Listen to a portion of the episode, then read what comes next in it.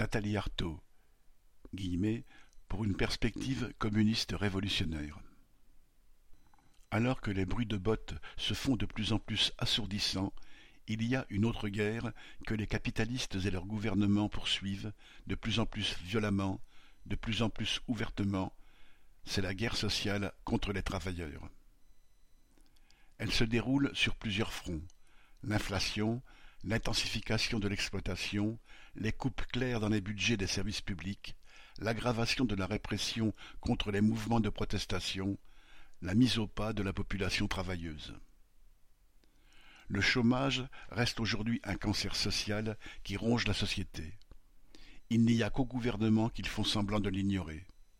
D'ailleurs, la loi qu'ils sont en train de discuter au Parlement en ce moment s'appelle loi plein emploi, dont la mesure phare est d'obliger les chômeurs allocataires du RSA à travailler gratuitement au moins quinze heures par semaine.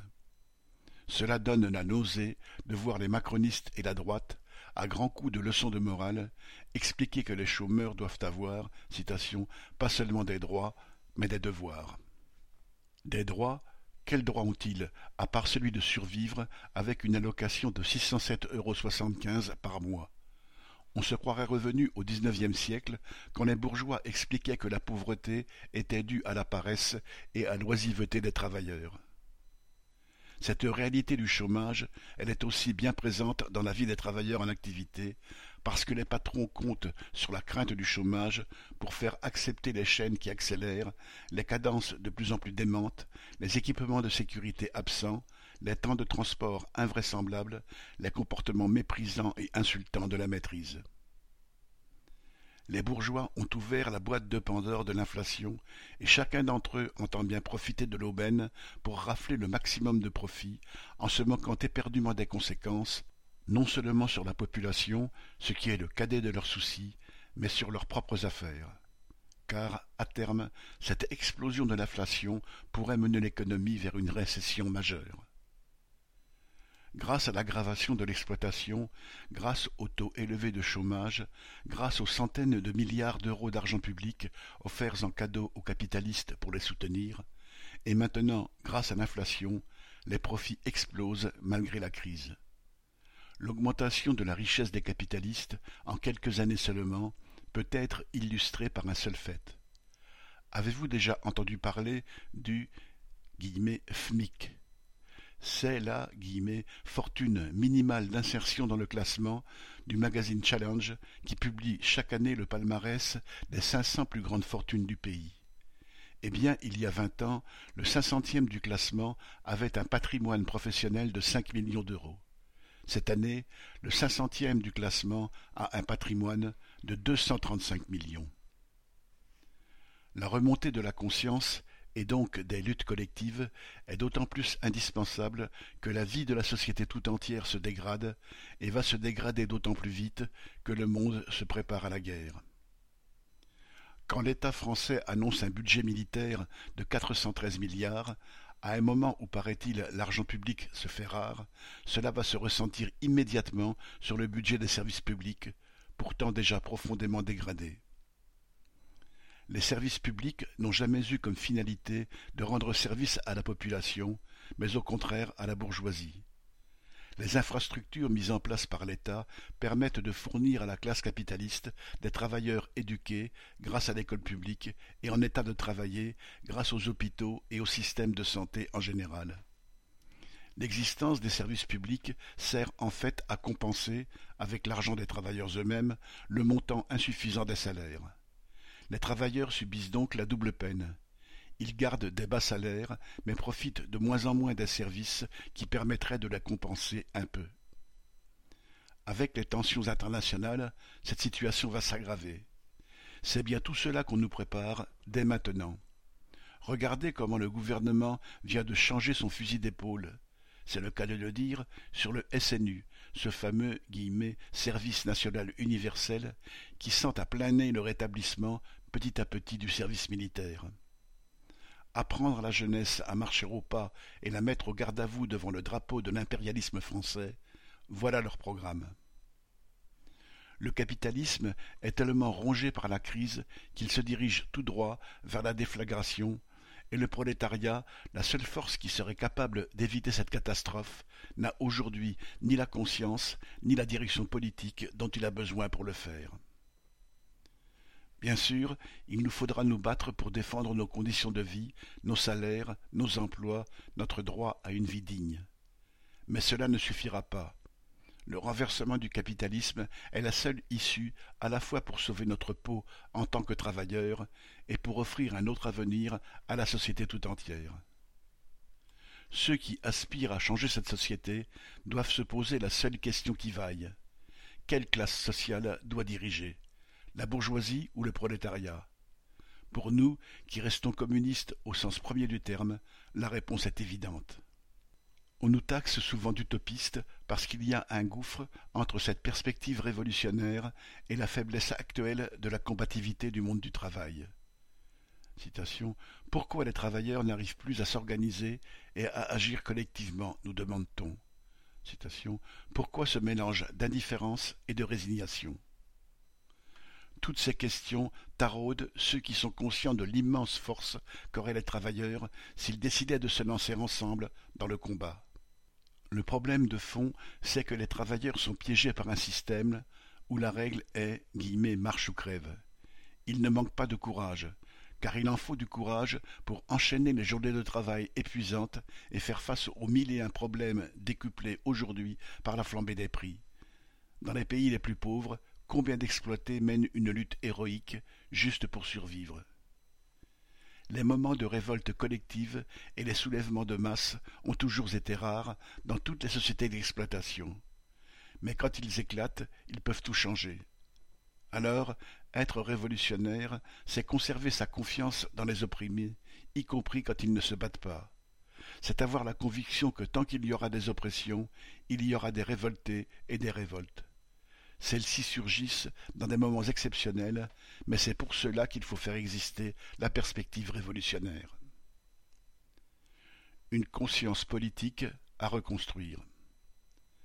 Mais le plus important, c'est l'autre partie du problème, c'est la question de la conscience politique des travailleurs. Et c'est là que les militants que nous sommes et le parti que nous voulons développer ont un rôle irremplaçable à jouer il faudra être capable de reconstruire un parti qui rende les travailleurs fiers d'appartenir à la grande classe internationale des prolétaires, fiers de porter les idées les plus radicales, fiers d'avoir un idéal, fiers d'être de ceux qui changeront le monde. J'en profite d'ailleurs pour dire que, bien sûr, Lutte ouvrière se présentera aux élections européennes qui auront lieu en juin prochain, avec une liste conduite par Jean-Pierre et moi-même, pour défendre cette perspective communiste, révolutionnaire, internationaliste. Aujourd'hui, la bourgeoisie agite les idées nationalistes contre les intérêts des travailleurs. Elle les brandit pour dresser les peuples les uns contre les autres, au nom de leur nationalité ou de leur religion et elle les brandit plus que jamais face aux migrants. On ne peut reprocher à personne d'aller là où il y a du travail, là où il pourra vivre et faire vivre sa famille. Ce n'est pas seulement une question de solidarité, c'est une question d'intérêt commun. L'exploitation des travailleurs des pays pauvres et les ravages de la finance, du chômage et de la misère dans les pays dits développés sont les deux faces du même système d'exploitation. Nous sommes liés dans un sort commun tous les politiciens, au pouvoir ou dans l'opposition, répètent qu'on ne peut pas accueillir toute la misère du monde. Mais la misère se combat. Notre seule chance de combattre la misère du monde et de la supprimer, c'est d'avoir ces femmes et ces hommes avec nous dans notre camp. Soudés dans le combat quotidien contre l'exploitation et dans cette perspective, la classe ouvrière peut être une force révolutionnaire irrésistible. Les idées nationalistes sont à la base des politiques protectionnistes et souverainistes dont l'extrême droite n'a plus le monopole. Ce repli est désormais défendu par tous les chiquiers politiques en France et il est adopté par bien des gouvernements parce qu'il s'accorde parfaitement avec les intérêts de la grande bourgeoisie. Avec le protectionnisme et la guerre économique que nous sommes tous censés mener, le grand patronat et tous ses politiciens propagent l'idée que nous sommes tous, travailleurs et patrons, pauvres et riches, dans le même bateau français, contre la concurrence internationale. Mais c'est nous, travailleurs, qui ramons, c'est à nous qu'il est demandé d'être toujours plus efficaces, plus compétitifs. Dans cette concurrence toujours plus féroce, les actionnaires se goinfrent et les travailleurs servent de chair à canon. De cette guerre économique à la guerre tout court, il n'y a qu'un pas. Dans la société capitaliste, la guerre est une institution, au même titre que l'exploitation et les crises. Préparer et faire la guerre fait partie intégrante du boulot de tous les gouvernements bourgeois et de leurs États. C'est la raison d'être de leur armée et de leur état-major. Par défense de la patrie, les travailleurs pensent à leur famille, à leur maison et à l'amour de leur pays. La bourgeoisie pense, elle, à l'amour de son coffre-fort, à sa puissance et à sa domination. Alors, ne nous laissons pas embrigader. Sur la question de la défense de la patrie, notre boussole est celle que Trotsky nous a léguée dans le programme de transition écrit en 1938 à la veille de la Deuxième Guerre mondiale. Citation Défense de la patrie, mais, par cette abstraction, la bourgeoisie entend la défense de ses profits et de ses pillages. Nous sommes prêts à défendre la patrie contre les capitalistes étrangers si nous garrottons tout d'abord nos propres capitalistes et les empêchons de s'attaquer à la patrie d'autrui si les ouvriers et les paysans de notre pays deviennent ses véritables maîtres, si les richesses du pays passent des mains d'une infime minorité dans les mains du peuple, si l'armée, d'instrument des exploiteurs, devient l'instrument des exploités. Dans le cadre du capitalisme, les travailleurs n'ont pas de patrie. Autrement dit, nous défendrons la patrie une fois que nous aurons fait la révolution et que nous tiendrons le pouvoir entre nos mains. Comme disait Marx, dans le cadre du capitalisme, les travailleurs n'ont pas de patrie. Notre patrie, ce sera le socialisme à l'échelle internationale. La menace d'une troisième guerre mondiale n'est plus une hypothèse abstraite et lointaine. Ceux qui dirigent le monde s'y projettent, et pas que dans leur tête, puisqu'ils s'arment tous jusqu'aux dents. 413 milliards donc pour l'armée française, près de 300 milliards sur quatre ans pour l'armée allemande, 800 milliards par an pour les États-Unis, 300 milliards pour la Chine, pour ne citer que cela. Cela fait 2200 milliards à l'échelle planétaire. On rêverait d'une planification mondiale de 2200 milliards pour éradiquer la malnutrition, construire des dispensaires, des routes et des moyens pour lutter contre la sécheresse et le réchauffement climatique. Eh bien, non, c'est la planification des prochaines guerres, des prochains massacres, d'une nouvelle plongée dans la barbarie. La propagande commence par maquiller les véritables causes de la guerre. Demain, si les États-Unis décident d'entrer en guerre contre la Chine, ils ne parleront pas de la guerre autour du lithium, mais prétendront aller sauver Taïwan d'une invasion ou les Ouïghours d'un génocide.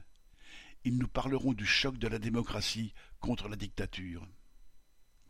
Si les États-Unis, la France, l'Allemagne, la Grande-Bretagne et l'Union européenne s'activent autant pour armer l'Ukraine, ce n'est pas pour sauver la population ukrainienne d'une invasion.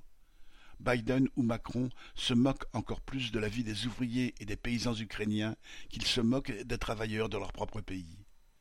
Ils s'activent pour défendre leur influence et assurer leur mainmise sur l'Ukraine contre Poutine qui n'accepte plus de voir l'impérialisme occidental dominer jusqu'à son précaré. Pour faire face aux défis qui sont désormais posés à l'humanité, la gestion d'une économie qui est mondialisée et la crise climatique, nous sommes condamnés à coopérer. Cette tâche nous reviendra à nous travailleurs quand nous aurons réussi à arracher le pouvoir aux politiciens bourgeois et quand nous exproprierons les multinationales de l'énergie, de l'agroalimentaire, de la chimie, de la métallurgie, des télécommunications et que nous les utiliserons pour planifier l'économie rationnellement de façon à éliminer le gâchis et à répondre aux besoins de toute l'humanité.